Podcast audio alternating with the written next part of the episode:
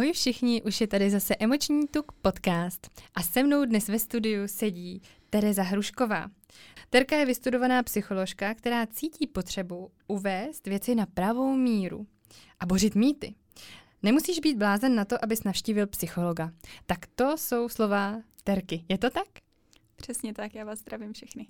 Já tě moc vítám a jsem velmi vděčná, že jsi tady se mnou a že můžeme předat uh, takovýto poselství o psychohygieně, což bude jedna z našich otázek našim posluchačům. Ale zároveň pro mě jako pro mámu bude velmi zajímavý a důležitý slyšet otázku, kterou jsem si pro tebe připravila, která zní, jak vlastně naučit děti pracovat s jejich vlastními emocemi. Pojďme teda rovnou na tu první otázku, která je ohledně psychohygieny a která je velmi důležitá, důležitá s velkým D. Takže tedy, co je vlastně psychohygiena a proč je důležitá? Já, když jsem si četla tu otázku, jinak díky moc za pozvání, uh, jsem tady moc ráda, tak uh, jsem se vlastně zamýšlela nad tím, co mi první vyvstane, když, když se řekne psychohygiena. Pro mě je to nějaký balans. A pak jsem si vyhledávala různé uh, definice a našla jsem vlastně, že je to nějaká snaha o udržení či znovu získávání duševního zdraví. Takže tam figuruje hodně to duševní zdraví, to, aby jsme byli v pohodě. Hodně se to v poslední době pojímá holisticky, to znamená, že je to zdraví obecně, ať už fyzický, duševní. Vlastně je to nějaké chránění se sama sebe a snažit se co nejvíc se vyhybat těm nepříjemnostem a posilovat to příjemný.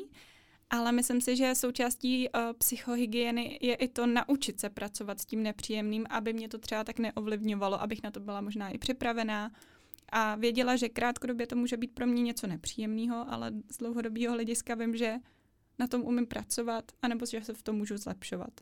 Takže nějaký možná vyhýbání se sice něčemu nepříjemnému, ale být v nějaký rovnováze, kdybychom si to představili na váze. Taky jakoby, když něco vážíme, tak uh, hned to není na váze, tak jako že by ty dvě věci i hned byly na jedné úrovni, ale postupně se to tam dostává, ale často chceme být jako vyrovnaní. Psychohygiena je téma, který, jak jsem říkala, do dnešních dní patří, protože spousta lidí i skrz to počasí, dneska když koukneme ven, tak tam máme takovou pěknou mlhu tady v Praze, mm-hmm. to listí si se krásně zabarvuje, ale na někoho přeci jen to může působit trošku úzkostně, depresivně. Můžeš nám prosím říct nějaké třeba konkrétní příklady všeobecně pro tu psychohygienu, anebo třeba co ty sama děláš pro své duševní zdraví? Jo, já hrozně ráda vždycky zmiňuji takový SOS systém, a vlastně, když si představíme ty první písmenka, tak S první je strava. Určitě to, co jíme, ovlivňuje uh, to, jak se máme, naší náladu, emoce a i to, jak moc se nám chce. Asi si každý uh, možná uvědomíme, když uh, si dáme hodně něco těžkého nebo sladkého, jak moc jsme motivovaní. Možná chvilku ten cukr tam funguje, ale po chvilce už se nám nechce. A naopak, když si dáme něco dobrýho nebo máme nějakou vyváženou stravu, ještě do toho třeba se pohybujeme, tak vlastně najednou se cítíme jak eh, i fyzicky, tak duševně fit. Tak eh, tady určitě je nějaký propojení. A první je strava.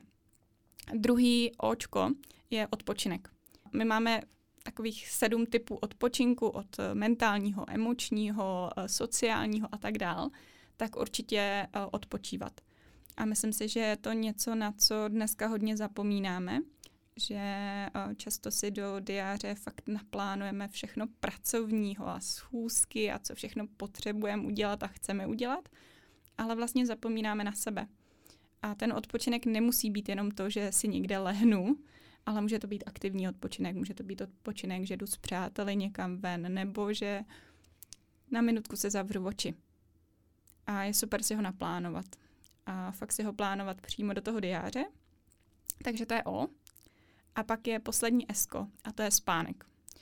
A to je taky něco, co uh, teď hodně zanedbáváme, nebo i když uh, mám klienty v terapii, tak uh, často vlastně řešíme, jak spí a jak jim ten spánek ovlivňuje. To, jak se mají, jak jsou výkonní, nevýkonní, jak se jim třeba i chce s někým být, anebo to i ovlivňuje, pojďme si to říct, jako sex. Mm-hmm. To, jak moc chci toho druhýho. Často vlastně uh, jsme i přišli s klientama na to, že když třeba nespí dostatečně, tak mají tendenci stejně to nikdy dospat. Že o víkendu, když to tělo ví, že si může přispat, tak jim to dá v plný páře a třeba spí až 10-14 hodin. Takže mm-hmm. strava, odpočinek a spánek. Nějaký typy, když, když bychom uh, to měli třeba schrnout, tak uh, ohledně toho spánku, když začneme u toho posledního, z výzkumu jako vyplývá, že úplně nezáleží, jestli chodíme spát ve stejnou dobu, ale spíš to, že vstáváme ve stejnou dobu. Že vlastně to tělo ví, kdy se má nastartovat. Měli bychom spát nějakých 7 až 9 hodin. Samozřejmě každému z nás může, uh, může uh, vyhovovat trošku něco jiného. Uh, co mě třeba vyhovuje, já nevím, jestli to bude vyhovovat někomu jinému, já si ráno vlastně zapisuju, kolik hodin jsem spala a jak se ráno vlastně cítím. Mm-hmm. A já mhm. tam často vidím, že když jsem nevyspala, tak jsem podrážděnější. Nebo ten den jako začínám takovou jako únavou, nebo je mi tak jako nepříjemně, nechce se mi do věcí. To vlastně nasedá na to, že je tam nějaká ranní rutina, která může pomoct tady v tom. Ale někde je fakt jakoby strašně fajn si třeba týden pozorovat, jak spím a následně se na to fakt mrknout, protože my máme často tendenci to zapomínat. Tady můžu mít ještě otázku takovou doplňující. Ty mm-hmm. jsi mhm. krásně zmínila, že sedm typů odpočinku. Můžeš je prosím vyjmenovat? Mě to moc zajímá. Jo, určitě. My máme vlastně, když si to vezmeme, tak uh, my často, když se řekne odpočinek, tak víme, že je nějaký aktivní, pasivní. Aktivní typicky uh, jdu si zacvičit, jdu na procházku, pasivní, lehnu si. To je nějaký uh, základní uh, odpočinek, který známe. A pak může být ale i mentální odpočinek. Pak může být emoční, Emoční může být to, že vím, jak pracovat s emocema, že, mm-hmm. že když přijde ta emoce, tak si ji neleknu hned, nepotlačím ji nebo, nebo ne, od ní neutíkám. Může být i senzorický odpočinek, to znamená, že si na chvilku zavřu oči. Přesně, máme mobily a jsme hodně, hodně na tom, takže ulevit i očím. Pak i vlastně kreativní odpočinek, kdy uh, něco vymýšlíme, soustředíme se úplně na něco jiného a dává nám to takový ten dobrý pocit na konci, že jsme něco vytvořili. A pak sociální. Sociální, uh, ať už uh, je to to, že si s někým zavolám, dojdu, nebo si sednu sama do kavárny, ale vlastně jsem v nějakém prostředí. A pak ještě vlastně ten poslední je spirituální. A tady je dobrý říct, že nemusím být věřící na to, abych uh, měla spirituální odpočinek, ale může to být dneska typicky nějaký mindfulness, uh, dech, zaměření, ať už yoga třeba. Mm-hmm. Jo, něco, kde jsem sama se sebou a dokážu vlastně se na chvilku zastavit. Jak si vlastně vytvořit svoje mentální berličky? My jsme tady vlastně zmiňovali nějaký SOS systém a já si myslím, že to na to přímo můžeme nasadit, že prvně bych začala od stravy, od počinku a spánku. Myslím si, že to je něco, co ovlivňuje všechno dalšího, ať už jak si věci zapamatuju, jakou budu mít pozornost, jak budu věci prožívat – protože je zase výzkumně podložený. Když málo spím, mám větší hlad. Málo spím, více mi střídají emoce. Možná to každý uh, si teď vybavíme, když jsme fakt nevyspalí, jak moc jsme podrážděný, jak máme tu naši jako odolnost, tu frustrační toleranci. Že stačí někdy něco úplně malého, nějaký spouštěč a už to vyvolá jinou reakci, než když jsme vlastně v pohodě, vyspalí, cítíme se fyzicky, psychicky dobře. Takže určitě bych se zaměřila prvně na tyhle ty tři věci a pak bych třeba rozvíjela teprve až něco jiného. Jo, pak bych se třeba rovnou, vlastně mi tady o tom možná pak budeme mluvit ještě o těch emocích víc.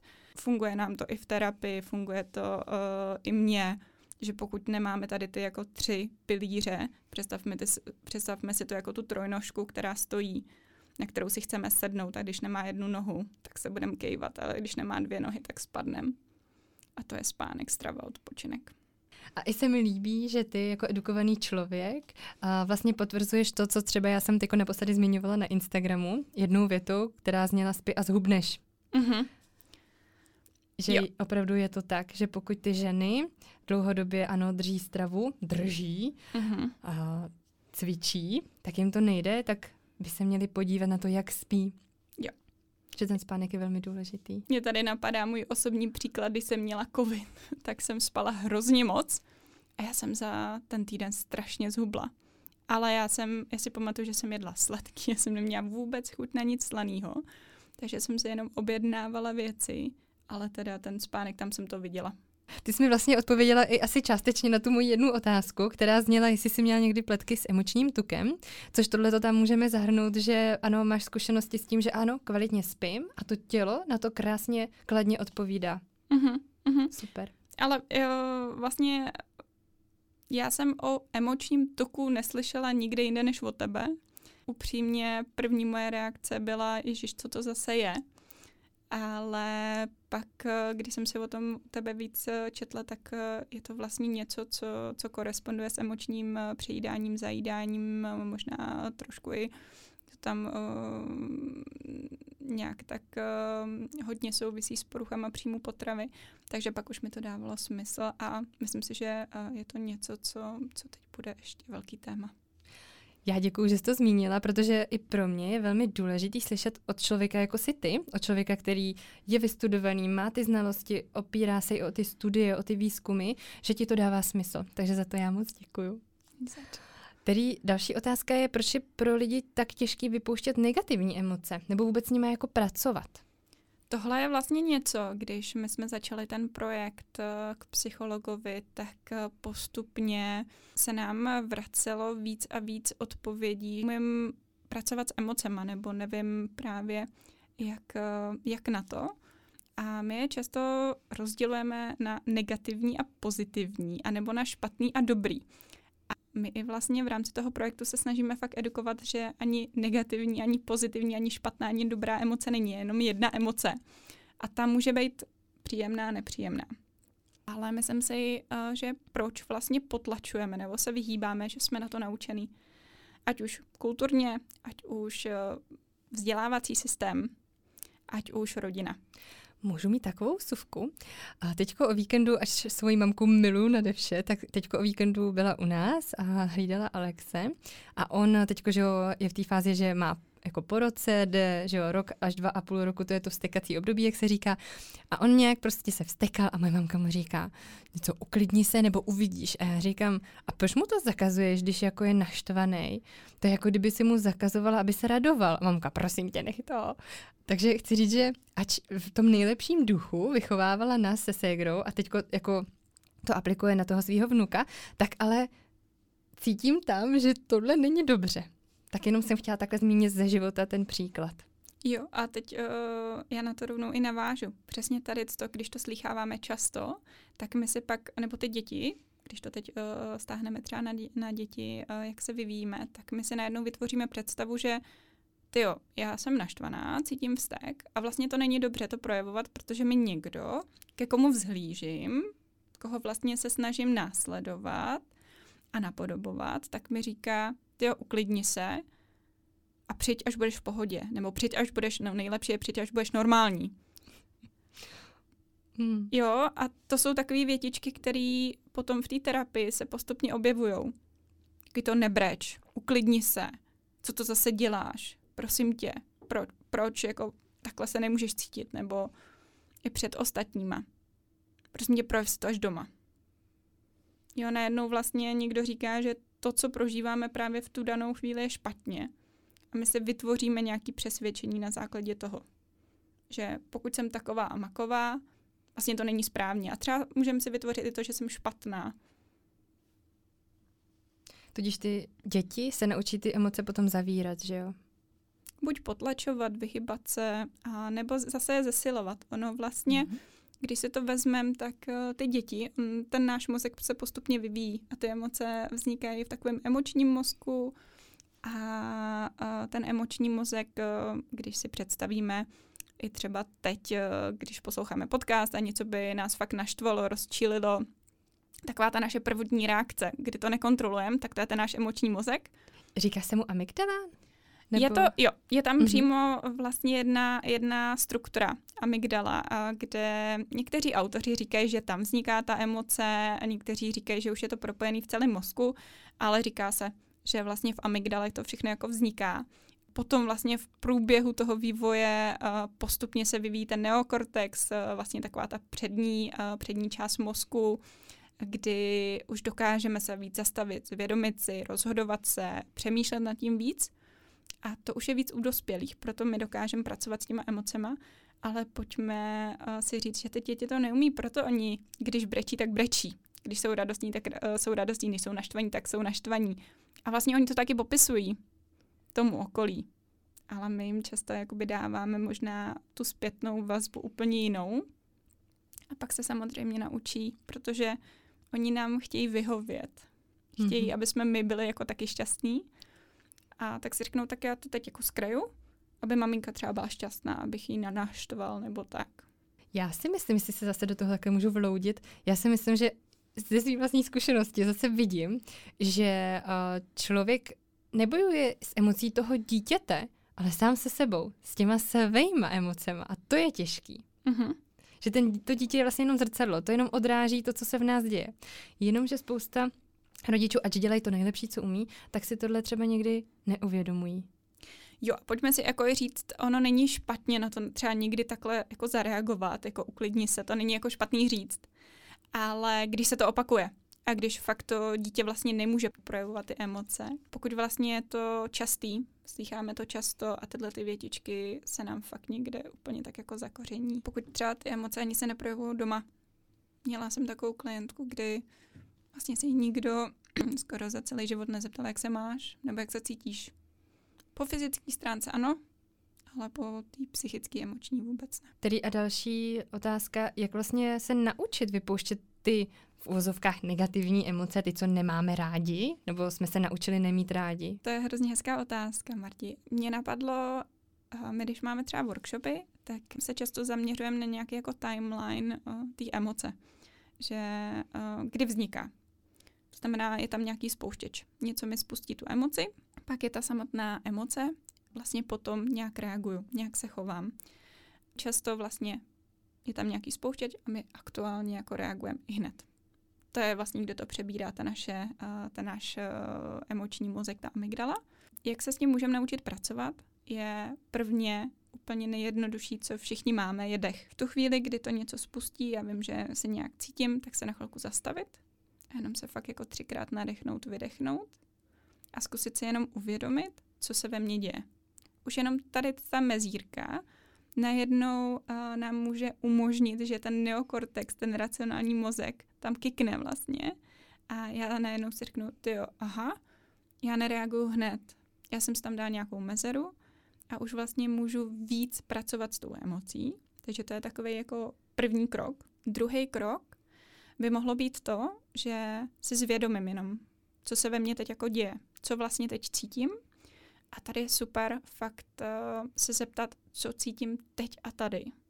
Ať já vím, že ta emoce vždycky přijde a vždycky odejde, protože si často myslíme, že to s náma zůstane, proto se jí vyhýbáme. Nechcem, nechcem se cítit naštvaně, nechcem se cítit frustrovaně, nechcem cítit smutek. Možná ta emoce má pro nás nějaký důležitý informace, nějaký důležitý data, takže určitě si ji nějak popsat. A tady uh, zkusme nepopisovat, cítím se dobře a špatně, ale pojďme zkusit jít fakt, jestli jsem podrážděná, vystresovaná, naštvaná, vděčná a tak. A zkusme fakt eh, k sobě mluvit, já se teď a tady cítím, nebo aspoň já se cítím. A zkusme nepoužívat já jsem, Protože když používám já jsem, tak definuji celou svoji osobnost. Já bych řekla, já jsem dneska smutná. OK, tak celá trka je smutná. A už ten náš mozek vnímá strašně jako tady v tom rozdíly. Já se cítím teď a tady, znamená emoce přijde, odejde, ale já jsem, to znamená emoce se mnou zůstává, trka celá je smutná. Vlastně když už nějak, tohle si myslím, že jsou takový základní tři kroky, kterými bych uh, začala a potom samozřejmě můžeme to rozšiřovat, můžeme si tam dát větší mezeru, můžeme uh, si pojmenovat tu emoci, můžeme si říct, uh, kde na těle jí cítíme, jaký myšlenky se nám honí hlavou. Vlastně trošku ovlivňovat uh, potom uh, to chování a ty myšlenky, protože je dobrý si říct, že my přímo emoce nemáme pod kontrolou. My máme pod kontrolou myšlenky a my máme pod kontrolou to, jak se budeme chovat. Ale já nemůžu kontrolovat to, jak se budu cítit. Ale můžu tam dát tu mezeru kde já můžu vlastně si zvědomit jednak ty emoce, myšlenky a i to, jak budu reagovat. Mně se líbí, že vlastně to, o čem tady ty teď mluvíš, tak to zmiňuješ i na svém Instagramu k psychologovi.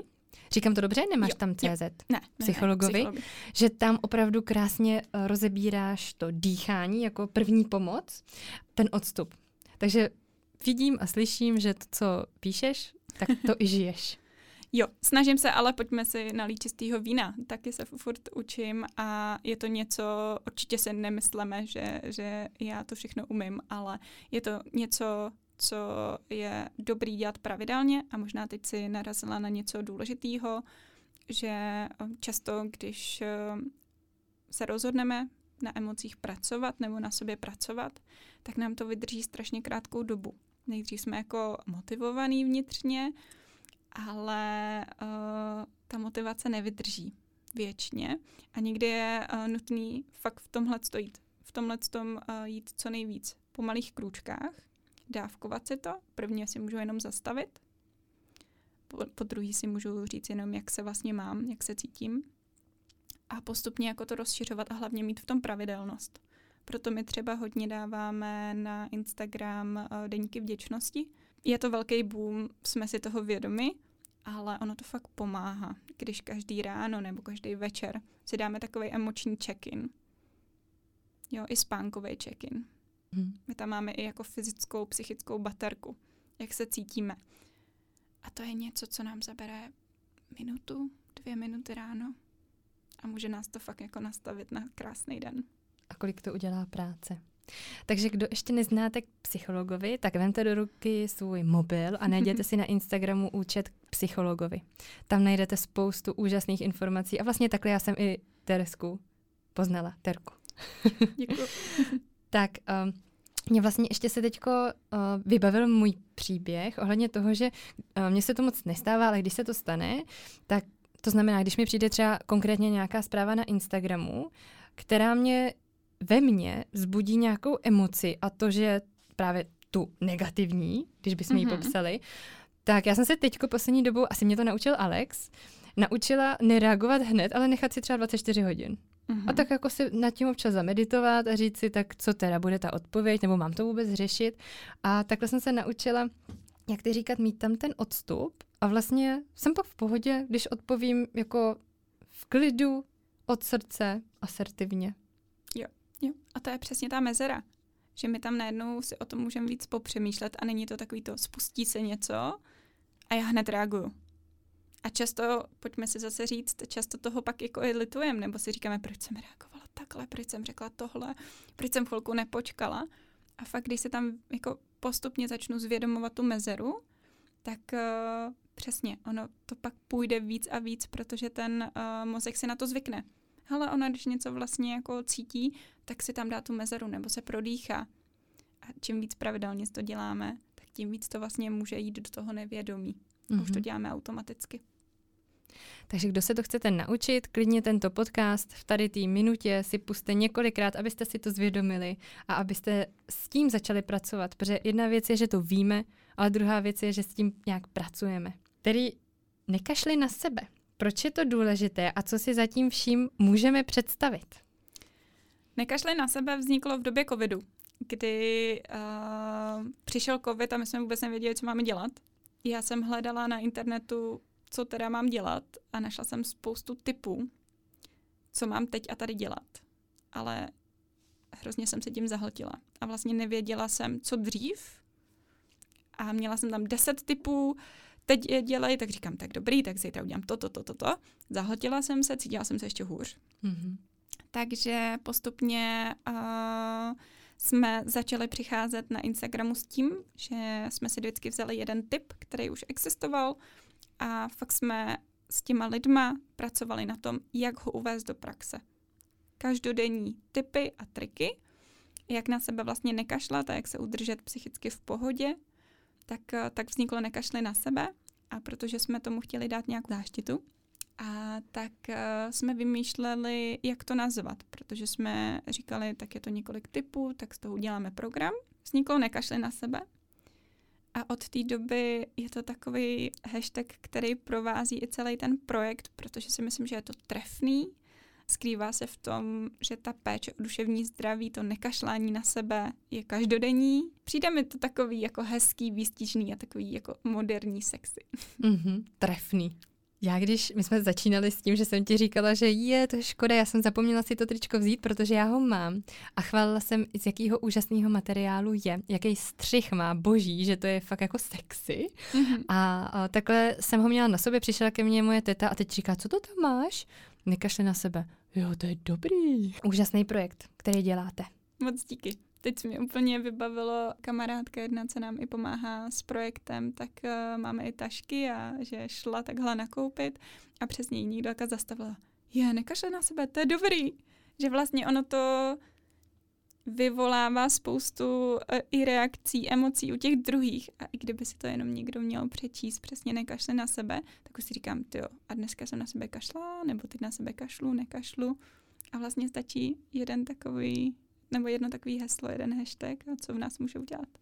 Je to moc důležitá message a krásně jste to nazvali, krásně jste to trefně udělali, celý tady ten projekt. Moc děkujem. Tedy zajímalo by mě ještě, chystáte nějaké přednášky nebo nějaké akce, abychom rovnou ohledně tady toho projektu nebo i ohledně toho, co děláš ty nebo děláte, a pojď to rovnou představit. My máme teď nově workshopy. Zatím je děláme online. Teď jsme měli vlastně prvotní vykopávku, říkáme tomu emoční seznamka. Teď se věnujeme ještě s kolegyňkou, která je tanečně pohybová terapeutka, tak se věnujeme emocím a tělem.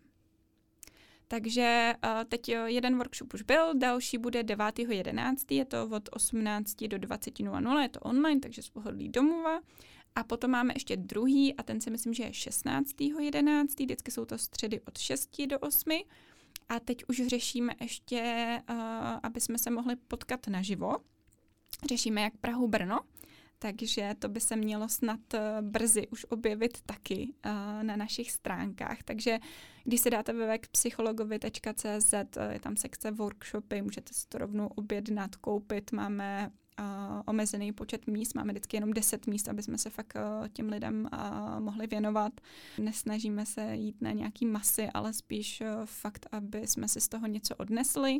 Takže to je jedna věc. Potom nás můžete vidět na různých akcích, Teď žádnou teda nemáme zrovna před sebou, ale napadá mě, že na leden, vždycky v lednu vykopáváme, a myslím si, že už bude po třetí, je to online program Nekašli na sebe, který je teda placený už, je na pět týdnů, s tím, že první dva týdny je takové sebepoznávání a ta pak ty jako tři týdny, které na to navazují, jsou emoční fitko.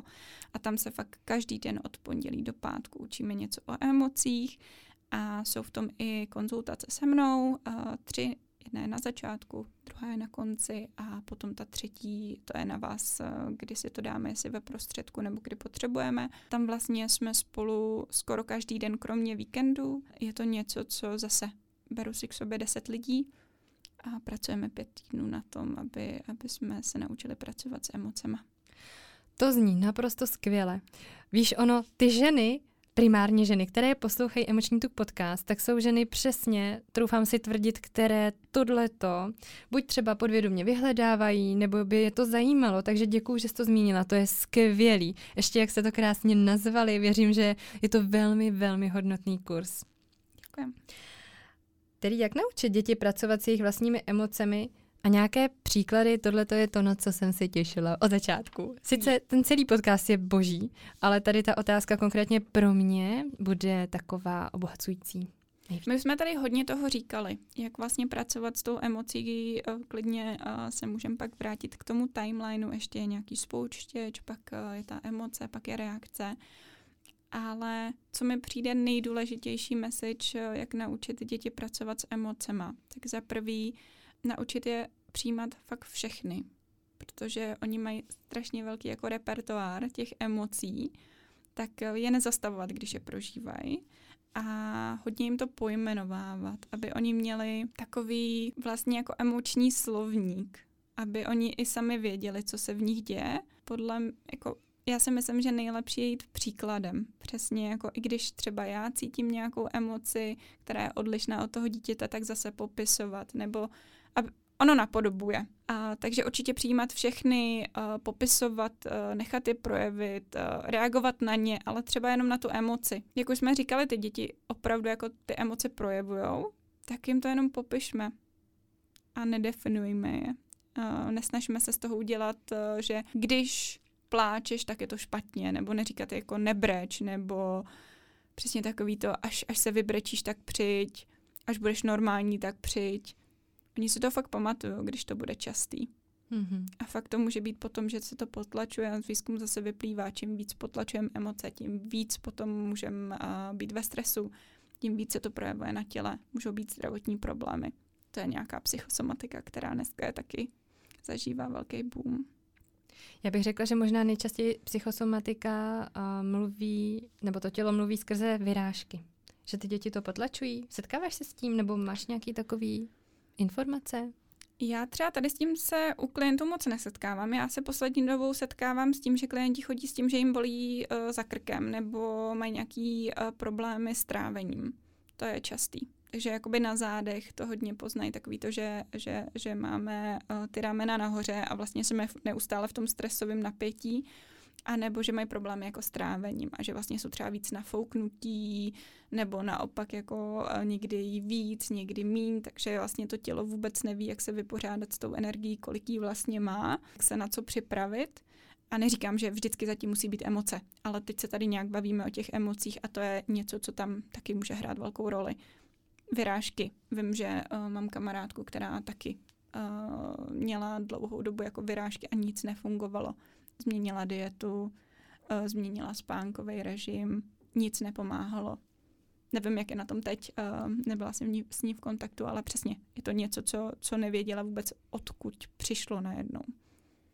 Mm-hmm. Takže může to být. Ano, je pravda, že když vlastně, jak jsi mluvila o tom, že děti napodobují, tak my všichni to víme. Já konkrétně, když budu zase mluvit za sebe, tak já jsem to jako věděla, ano, děti napodobují, ale teď s tím Alexem to vidím fakt na vlastní oči, že on to fakt napodobuje, ale nejenom fyzicky, ale i jako mentálně že když vidí, že já se na něj často směju, nebo že já, když se steká, tak mu říkám, ano, já vím, že jsi teď naštvaný, ale já ti třeba to vodítko nedám, protože my teď máme období, že on eh, chodí s vodítkem, který má pomalu skoro ke kilu, protože máme 20 kilového psa, ale on je silný tak s ním chodí plavat do bazénu, chodí s ním spát, bere si ho všude. Takže když mu vysvětlu, že ne, tak mu i vysvětlu, to není kvůli tomu, že bys dělal něco špatně, ale je těžký, teď ti ho nedám. A klidně já vidím, že se stykáš, nech to proudit.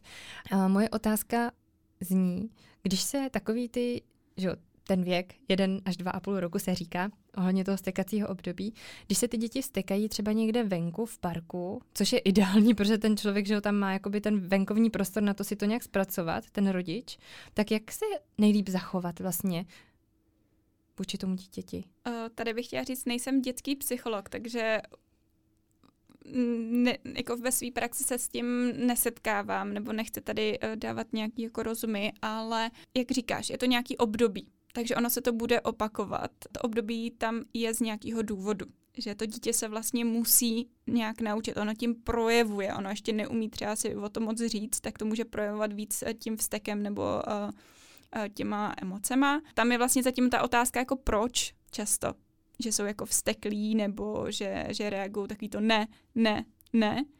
A oni se tím vytváří nějaký hranice. Takže uh, oni od nás očekávají, že my jim budeme nastavovat ty hranice. Takže se vůbec nebát, aby projevilo tu emoci, ale nastavit mu nějakou hranici, ale tu hranici mu vysvětlovat, jak ty si krásně říkala. Já ti to teď nedám. Je to těžký, mohlo by, já nevím, ti to ublížit nebo něco, já vím, že jsi teď naštvaný, ale to neznamená, že ta naštvanost vede k tomu, že já na tebe tady budu křičet. Jo, takže určitě ty děti nejsou připravený na to, aby jsme jim sáhodlouze tam vysvětlovali, co a dělat a proč, ale tohle je z mýho hlediska nějaký nastavování hranic. To znamená, pojďme jim nastavit ty hranice, aby i oni se dokázali v tom víc jako orientovat, co můžou, co nemůžou. A někdy je fajn říct, že je to fakt období, který přejde. Jo, takže někdy jako i to jako přejít. Nevím, jestli jsem odpověděla. Stoprocentně. Chci říct, že to popsala úplně krásně a dává to smysl a já jenom si to vlastně aplikuju nebo představu jako aplikovaný do života a souhlasím s tím, je to krásně zvědoměný, jak jsi to řekla. Děkuji ti tedy za tady tu pasáž, protože ta byla pro mě důležitá, respektive i třeba pro ženy, které plánují děti anebo už mají děti a třeba se s tím nějakým způsobem potřebují i oni sami vyrovnat, že přesně jak říkáš, je to nějaký období, přejde to, je potřeba jim nastavovat ty hranice, ne samozřejmě fyzicky, ale jako myslím nějakým násilím, ale opravdu jim to nestálo dlouho vysvětlovat, protože mm-hmm. vidím třeba na Alexovi, že to pro něj není, abych mu to dlouho vysvětlovala, protože on si tam furt jede takový to. Eee. Takže... Oni nemají ten neokortex vyvinutý, takže oni to asi nepochopí. Oni si to stejně budou dělat po svém. A ještě vlastně taky jako tam je důležité ještě zmínit, že v emočním mozku je ta amygdala, ale vedle ní je hned hypokampus. V hypokampu tam sídlí paměť. Proto si někdy věci pamatujeme více, jakoby, když jsou emočně nabitý. Takže amygdala je hned vedle hypokampu a u dětí třeba se vyvíjí, myslím si, že až okolo toho třetího roku, takže oni si moc nepamatují. Oni furt jedou na ten emoční mozek, takže nebojíme se jim to vysvětlovat jako opakovaně, a buďme na ně i jako hodní v tom smyslu, že oni fakt ještě ne, nemají vyvinutý ten mozek jako my a nepřemýšlí tak moc a nedokážou si to zvědomovat a tak dále. Furt se nějak vyvíjí. Nedělají vám to na schvál. Jo, jo, jo. I když vlastně jako mm, mě teď napadá, že když už jsou ty uh, děti větší a ví, že jako tím něco získají, tak oni to taky dělají pro něco. Třeba chtějí, abyste reagovali, protože to je jediný, kdy mají vaší pozornost. To jsi řekla taky moc hezky. Jo, třeba a teď zase hodně přeháním a půjdu do extrému, když uh, si to dítě se mnou bude chtít hrát a já tam budu na mobilu, tak možná ten křik je to, že mi říká, hele, věnuj mi pozornost, věnuj mi pozornost. Jsem tady taky. Tedy ty jsi zmínila uh, svůj příběh ohledně toho, jak jsi spala, protože jsi měla covid, že toto tělo potřebovalo, ty jsi mu to krásně doplnila, nepotlačovala jsi to. Ta otázka, která vlastně pro každého hosta je, jestli jsi měla někdy ty ještě nějaký zkušenosti, já říkám pletky, s emočním tukem. S pojmem emoční tuk ne. Přemýšlím, co jsou to ty jako pletky, co bych, co bych popsala jako moje pletky, ale uh, napadá mě, že když, uh, já jsem z vesnice, z maličký, a tam je taková ta typicky česká kuchyně. A hrozně to na mě působí, když tam jsem. Když vlastně jim něco těžšího, tak vlastně tam bych řekla, že nějaký pletky možná s emočním tukem jsou. Že vidím, jak na to, to tělo reaguje, ale zase na druhou stranu tam hrozně hezky spím. Takže vlastně ono, ono to má možná nějaký benefit, možná něco, co mi to jako bere v tu chvíli. Myslím si, že tam pletky jako s emočním tukem byly, ale nemyslím si, že je to nějak jako extrémní, že, že by to bylo nějaký do nějakého extrémního problému. Teres, máš něco, co bys na konci chtěla zmínit, nějakou myšlenku, která ti třeba ještě teď vyvstanula, něco, co, čím bys tak jako hezky jako dokončila, završila uh, tento podcast?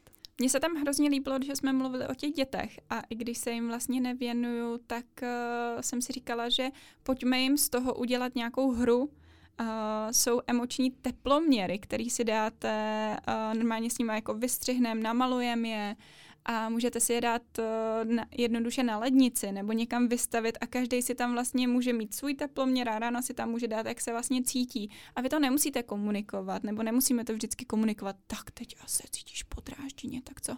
Ale vy můžete vědět, OK, tak dneska asi, já nevím, třeba když už bude Alex větší, nebo ty, tak si tam dáš, že dneska to fyzicky jsem na tom takhle a fakt jako se cítím podrážděná, tak někdo může jít okolo a řekne, ty jo, tak asi možná dneska reaguje podrážděně na tohle a tohle, protože fakt jako třeba nevyspala, nebo se jí můžu doptat, nebo už tak jako vím, co se děje.